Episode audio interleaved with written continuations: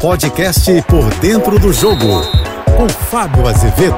Olá, amigos da JBFM Dinheiro, Jorge Jesus e Flamengo. O que essa trinca tem em comum?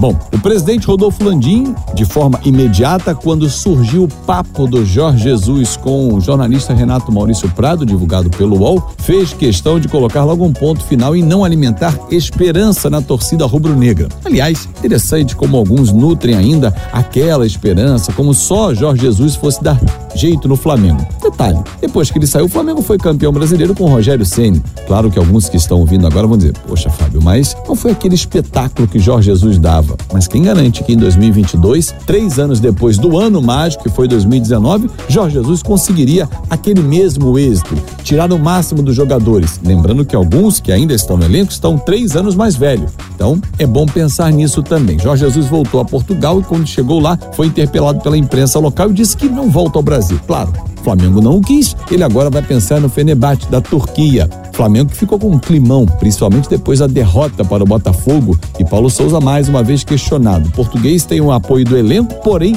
não consegue desenvolver ainda um bom trabalho inicial. Pode demandar tempo? Pode, mas tem uma questão contratual que segura o português também. A multa algo em torno de 20 milhões de reais para mandar o português embora. Será que o Flamengo vai colocar a mão no bolso para fazer mais uma troca? Detalhe, essa atual gestão já fez várias trocas. Depois de Jorge Jesus, Domenic Torrent, Renato Gaúcho, Rogério Ceni, agora Paulo Souza. Afinal de contas, será que o futebol vai viver às custas de resultados imediatos ou futebol ainda vai dar tempo ao tempo para os treinadores trabalharem? Pelo visto, a paciência dos dirigentes e torcedores continua bem pequena. Eu sou o Fábio Azevedo, a gente se encontra sempre de segunda a sexta-feira no Painel JB, primeira edição por dentro do jogo, e no Painel JB, segunda edição, às 5 e 50 da tarde. Painel JB, primeira edição, 8h35 da manhã, nas minhas redes sociais, em Fábio Azevedo TV.